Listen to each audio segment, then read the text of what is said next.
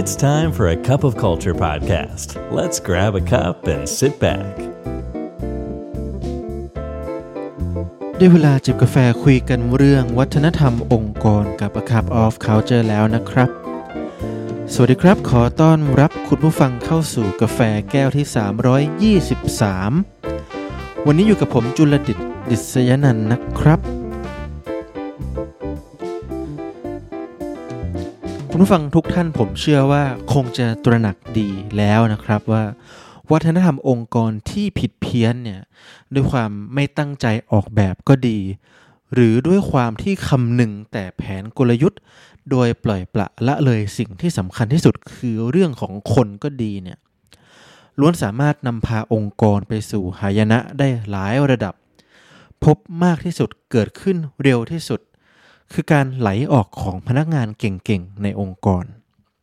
งานวิจัยชิ้นหนึ่งเมื่อเร็วๆนี้เนี่ยเผยตัวเลขที่น่าสนใจนะครับคือเกือบสองในสามของพนักงานบริษัทให้เหตุผลการเลือกลาออกหรืออยู่ต่อว่าขึ้นอยู่กับวัฒนธรรมองค์กรทั้งยังเผยว่าวัฒนธรรมนี้เนี่ยเป็นปัจจัยสำคัญที่สุดเลยที่ส่งผลกระทบต่อ employee satisfaction ของตนเองเหนืออัตราค่าตอบแทนและ work life balance ด้วยซ้ำไปความท้าทายสำหรับบริษัทเนี่ยอยู่ตรงที่หายนะที่ว่านี้เนี่ยจะไม่ได้เกิดขึ้นในชั่วข้ามคืนแต่จะเปรียบดั่งน้ำที่หยดลงหินวันละเล็กละน้อยนานมันเข้าก็อาจจะกร่อนแล้วก็แตกหักได้ในที่สุดจึงอาจเป็นการยากสำหรับองค์กรนะที่ไม่เคยวางแผนและออกแบบวัฒนธรรมองค์กรมาก่อนที่จะประเมินว่าสิ่งที่เป็นอยู่ในปัจจุบัน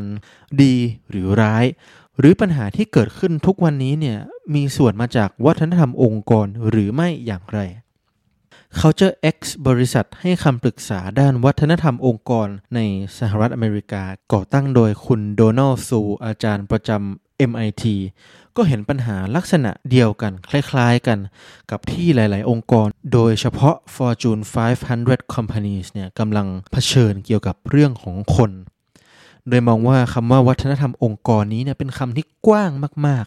ๆหากถามพนักงานแต่ละคนว่าอะไรทำให้เกิดวัฒนธรรมองค์กรที่ดีคำตอบที่ได้ก็แทบจะไม่ซ้ำกันจริงไหมครับและผลการวิจัยก็ออกมาเป็นเช่นนั้นจริงๆเมื่อ CultureX เนี่ยได้นำเทคโนโลยีปัญญาประดิษฐ์ระดับโลกที่ถูกพัฒนาขึ้นโดย เอ็ม ไอ ที มาใช้ในการวิเคราะห์ความคิดเห็นกว่า หนึ่งล้านสี่แสน ข้อความของพนักงานที่เข้าไปเขียนรีวิวนายจ้างตนเองบนแพลตฟอร์มชื่อดังอย่าง Glassdoor และเมื่อวิเคราะห์ออกมาเนี่ยพบว่าเหตุผลของพนักงานเมื่อเขียนอธิบายว่าบริษัทของตนเองดีหรือไม่ดีอย่างไรเนี่ยล้วนเชื่อมโยงกลับไปที่คำว่าวัฒนธรรมองค์กรแทบทั้งสิ้นนะครับเพื่อฉายภาพให้ชัดเจนยิ่งขึ้นเนี่ย CultureX จึงได้ทำการจัดอันดับสิ่งที่พนักงานเห็นตรงกันมากที่สุดสิบอันดับแรก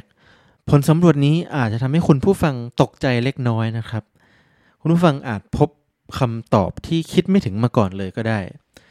ดังนั้นผมขอแนะนำให้คุณผู้ฟังลองกดพอสวิดีโอเอาไว้ตรงนี้สัก สิบห้าถึงสามสิบ วินาทีแล้วลองเขียนใส่กระดาษหรือคิดดูก็ได้ว่าในความคิดของคุณผู้ฟังเนี่ยองค์ประกอบที่ส่งผลต่อวัฒนธรรมองค์กรในมุมของพนักงานน่าจะมีอะไรบ้างถ้าพร้อมแล้วเรามาดูผลลัพธ์กันเลยนะครับข้อแรกครับการถูกให้เกียรติและได้รับความเคารพหรือ employee feel respected ข้อสองผู้นำที่คอยสนับสนุนอยู่เสมอหรือ supportive leaders ข้อสามผู้นำองค์กรที่เป็นแบบอย่างที่ดี leaders live core values ข้อสี่หัวหน้างานแย่ๆ toxic managers ข้อห้าการกระทำอันขัดต่อหลักศีลธรรมของผู้นำหรือ unethical behavior ข้อหกผลตอบแทนหรือ benefits ข้อเจ็ดสภาพแวดล้อมในที่ทำงานและสวัสดิการอื่นๆหรือ perks ข้อแปดโอกาสในการเรียนรู้และพัฒนาตนเอง learning and development ข้อเก้าความมั่นคง job security และข้อสิบการปรับเปลี่ยนขององค์กรอยู่เสมอหรือ reorganizations จะเห็นได้ว่าจากผลลัพธ์ข้างต้นโดยเฉพาะห้าข้อแรกที่พนักงานเห็นตรงกันมากที่สุดเนี่ยล้วนสะท้อนไปถึงค่านิยมองค์กรและชุดพฤติกรรมของผู้นำดังนั้นเมื่อเราพูดถึงวัฒนธรรมองค์กรค่านิยมชุดพฤติกรรมสิ่งเหล่านี้ล้วนเป็นอะไรที่ต้องได้รับการออกแบบอย่างเอาจริงเอาจังเห็นชอบร่วมกันและทำไปพร้อมๆกันจากกลุ่มผู้บริหารลงมาจึงอาจพูดได้ว่าการเข้าใจบทบาทหน้าที่และตระหนักถึงความสำคัญตรงนี้เนี่ยจะถือเป็นจุดเริ่มต้นที่ดีสู่การเปลี่ยนแปลงองค์กรของท่านได้จริงนะครับ